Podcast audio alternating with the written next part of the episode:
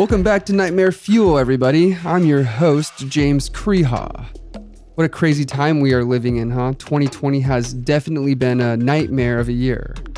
Today, we are happy to announce, though, that we are changing up our format. We are going weekly instead of at random times like we were currently doing. We're also going to be bringing you real stories of horror as opposed to just narrations. If you'd like us to bring back the narrations, however, though, just shoot us an email at nightmarefuelpod at gmail.com and let us know what you truly desire. Also, if you could pause for just a few seconds right now and head over to Apple Podcasts and leave us a five star review, that would help us so, so much since we are new and reviews are how we get seen and found on Apple Podcasts. All right, you terror seekers, let's dive in.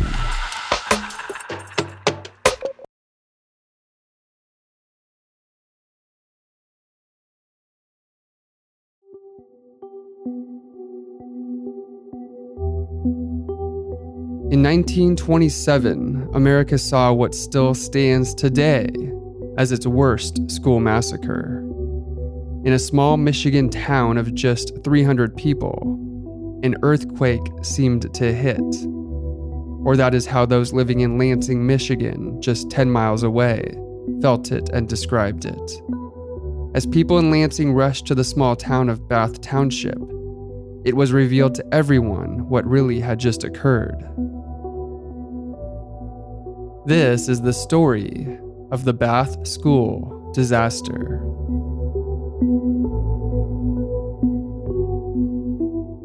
Andrew Philip Kehoe was born in Tecumseh, Michigan in 1872 into a family of 13 children.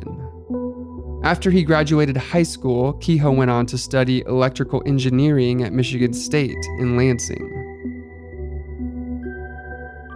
Upon graduating college, Kehoe moved on to St. Louis, where he worked as an electrician for a few years, before suffering a head injury in a fall. The injury placed him in a coma for several weeks. Upon his recovery and coming out of the coma, he was forced to move home to Michigan and into his father's farm. After the coma, Kehoe was never the same, and this is when the oddities and horrors began to occur.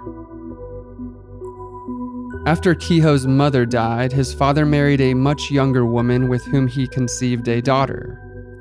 On September 17, 1911, as Kehoe's stepmother was attempting to light their stove, it exploded and set her on fire. Kehoe, being the only one around, rushed to her aid and attempted to douse her in water. However, because the fire was oil based, his action caused the flames to engulf her. You see, water is heavier than oil, so it sinks right through to the bottom, leaving the oil on top, still burning. The injuries his stepmother suffered proved to be fatal, and she died the next day. Neighbors of his in Bath discussed later that they believed Kehoe may have been responsible, that perhaps he purposely lit his stepmother on fire or did something to the stove to cause it to explode on her. In 1912, at the age of 40, Kehoe married Ellen Nellie Price. They would eventually move to their own farm in Bath, Michigan after seven years of marriage. Kehoe wore two personas as described by his neighbors. He was very dependable and would help out with favors for those close by but he was also reported as being very impatient and downright cruel. He once shot a neighbor's dog that had wandered onto his property because its barking annoyed him.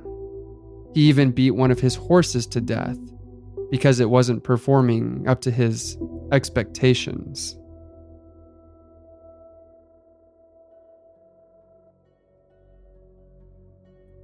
Despite this, Kehoe had a reputation for being very frugal, which resulted in him being elected to the school board in 1924 as a trustee for three years and a treasurer for one.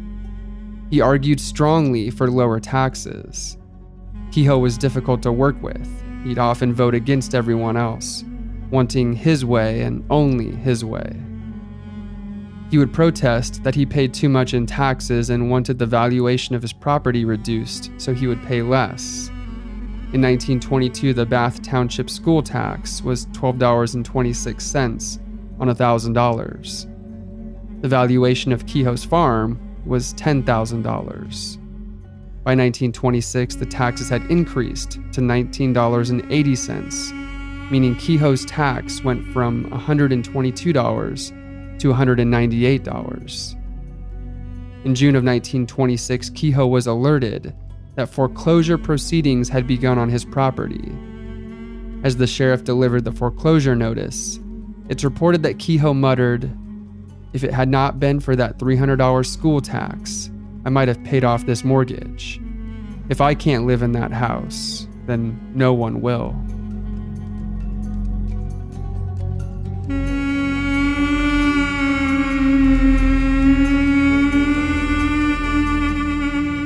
In April of 1926, the final domino would fall.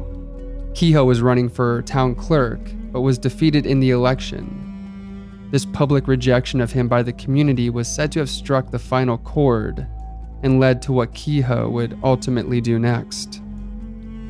In April of 1927, Kehoe's neighbor, A. McMullen, said that he thought Kehoe was contemplating suicide he had given McMullen his horse and had cut all his wire fences and grapevines. It was later discovered he was preparing to bomb his own farm. Nellie, his wife, had become chronically ill with tuberculosis, for which there wasn't a cure. Her hospital stays may have also contributed to their debt. Kehoe had stopped making mortgage and insurance payments months earlier.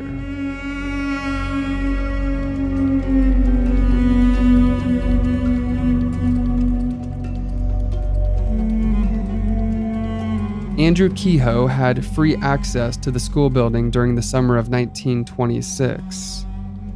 He began buying more than a ton of pyrotol, an explosive used by farmers for excavation. In November of 1926, he drove to Lansing and bought two boxes of dynamite from a sporting goods store. Dynamite was also used by farmers. Kehoe planned several small purchases of dynamite from different stores on different days, so as not to alert or cause concern with anyone. Kehoe also purchased a 30 caliber bolt action Winchester rifle in December of 1926, according to the testimony of Lieutenant Lyle Morse of the Michigan State Police.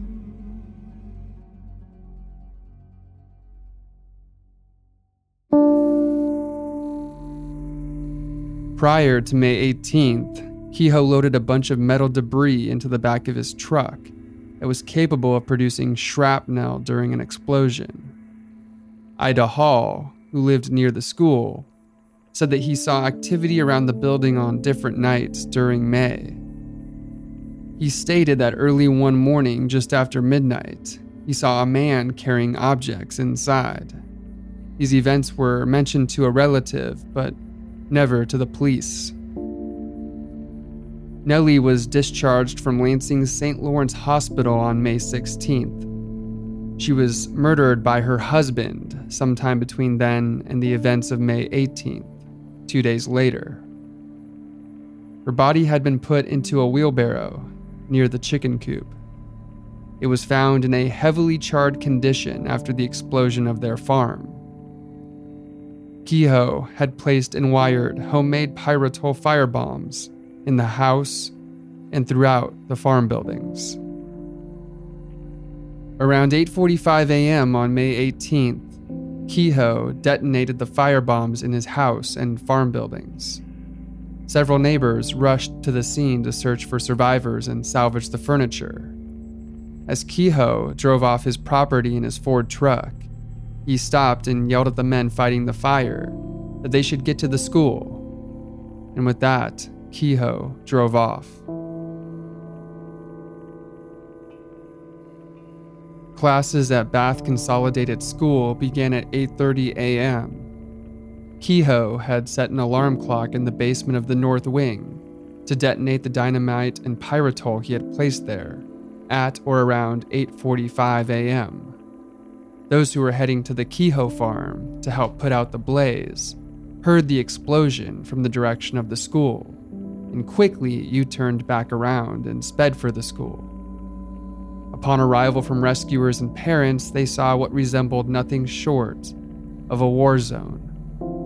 The initial explosion had killed 38 people, mostly children. The first grade teacher, Bernice Sterling, told the Associated Press that the explosion felt like an earthquake.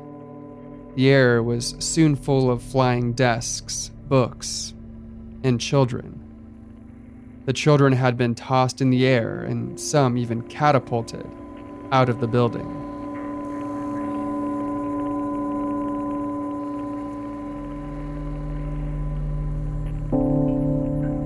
In no time, more than 100 men and women had jumped into the rubble to begin moving debris and searching for the children and anyone who might still be alive.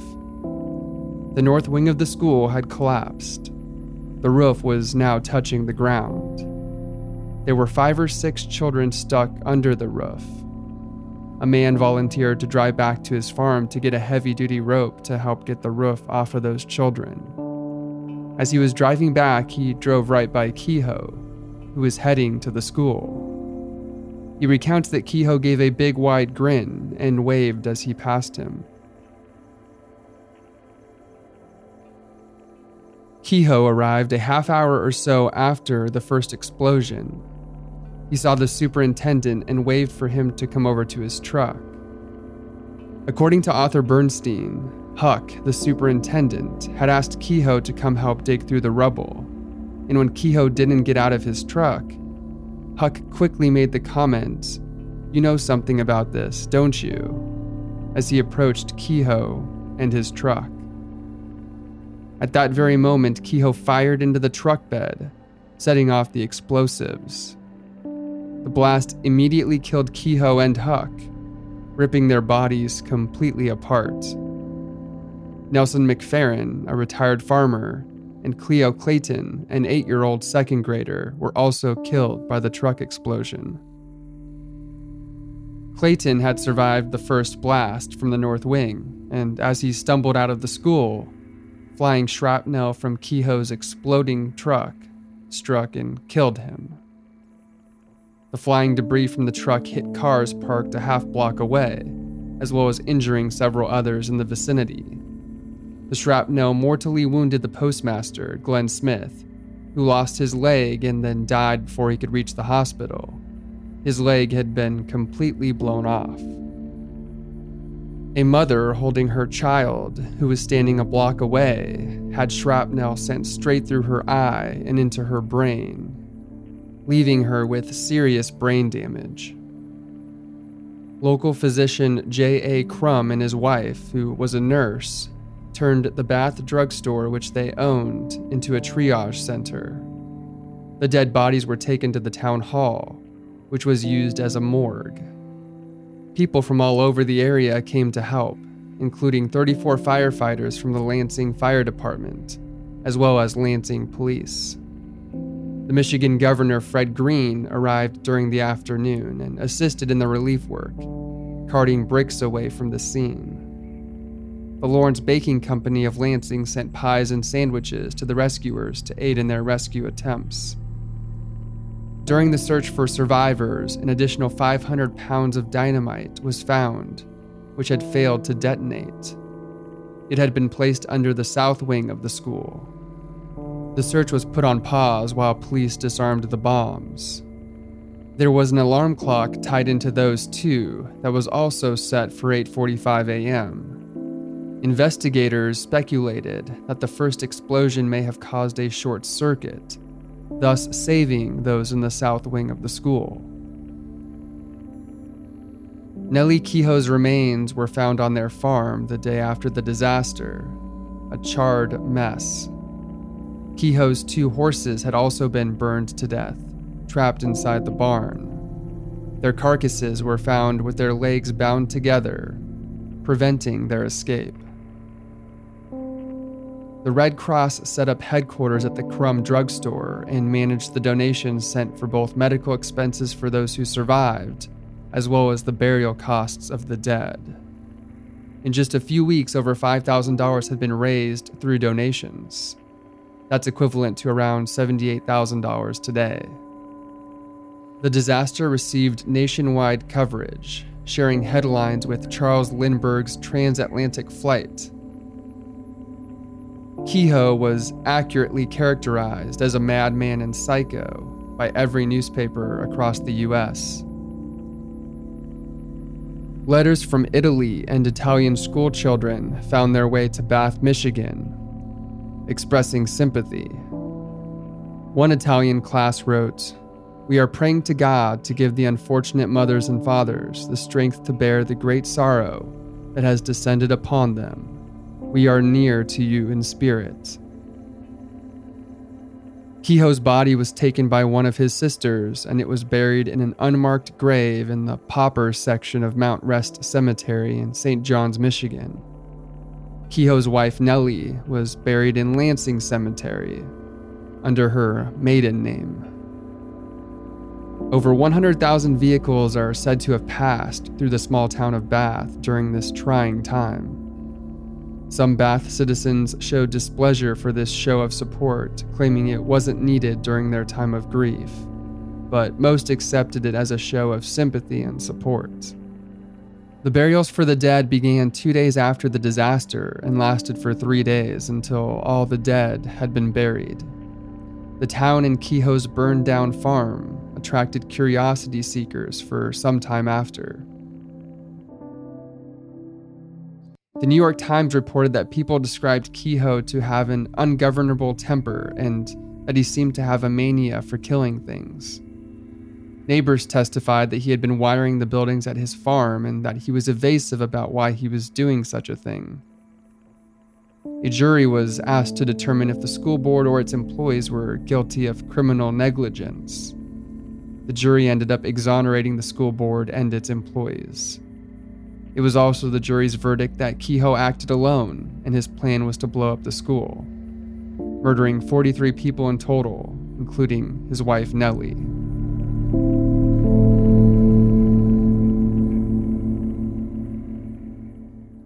On August 22nd, three months after the bombing, fourth grader Beatrice Gibbs died following a surgery to remove a splinter from her hip. Beatrice had celebrated her 10th birthday the day before the bombing. The explosion broke both her legs and left arm. Her lacerations were so numerous that doctors had to construct a frame to hold her off of the hospital bed. Her death was the 45th and final death attributable to the Bath School disaster. It was and still is the most deadly attack ever on an American school. Richard Fritz, who lost his sister Marjorie in the explosion, died roughly one year later from myocarditis. Richard is not included on the list of victims, even though it's believed that his death had been directly related to an infection resulting from his injuries. On September 5th of 1927, school resumed in Bath, with most of the surviving students returning. Michigan's Senator James Couzens donated a personal check for $75,000 to the Bath Construction Fund. That is equivalent to over $1 million today. The damaged portion of the school was demolished and a new wing was erected with the funds that had been donated. During the reconstruction, dynamite was discovered three separate times.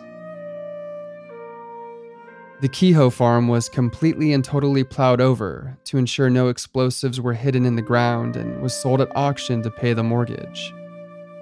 It is currently being used as a farm field and sits directly across the street from a Welcome to Bath sign.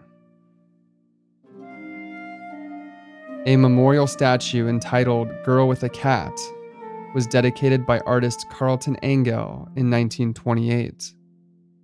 It was paid for with pennies collected from Michigan schoolchildren and is meant to show the resilience of the human spirit. In 1975, James Couzens Memorial Park was developed and dedicated to the victims. At the center of the park stands the Bath Consolidated School's original cupola, which survived the disaster. In 1991, a Michigan State historical marker was installed at the park. And in 2002, a bronze plaque displaying the names of the victims was placed on a large stone at the entrance to the park. In September of 2014, a gravestone was added to the grave of Richard Fritz, whose death in 1928 was attributed to injuries from the explosion.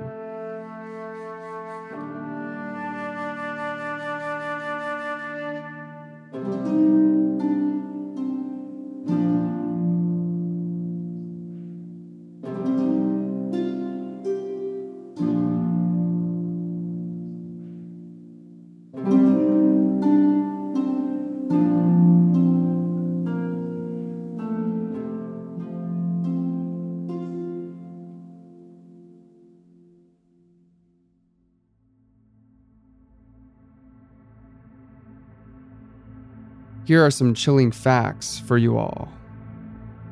Kehoe's body was blown apart by his truck bomb, as mentioned. His intestines left hanging from the steering wheel of the mangled truck. Nellie's body was so badly charred and burned that investigators actually walked by the wheelbarrow multiple times before realizing there was a corpse in it. After the truck bomb, a woman in the crowd picked up what she thought was a stick. It was instead a human backbone. During the search, a sheriff saw the legs of a girl sticking out through the rubble. As he went to tug on her foot, it snapped off in his hand. One of two teachers killed was found holding two dead children in the rubble. Two children that had been taken to the temporary morgue set up in the town were later discovered to still be alive. 14% of the student body perished in the attack, and many more were injured, including two who lost limbs. In the spring of 1927, Kehoe was in danger of losing all that was important in his life. His wife was seriously ill. He was talking about selling his farm to pay off his mortgage and his school board term was expiring and he had just lost an election. In the end, he decided to take everything before everything was taken from him. With over 900 pounds of dynamite found beneath the school, it was very clear that Kehoe was planning to take the lives of over 200 children that day. The Bath School disaster claimed more lives than Sandy Hook and Columbine put together. Investigators found a wooden sign on Kehoe's farm property, one of the only things left standing. It was his last message to the world. It read Criminals are made, not born.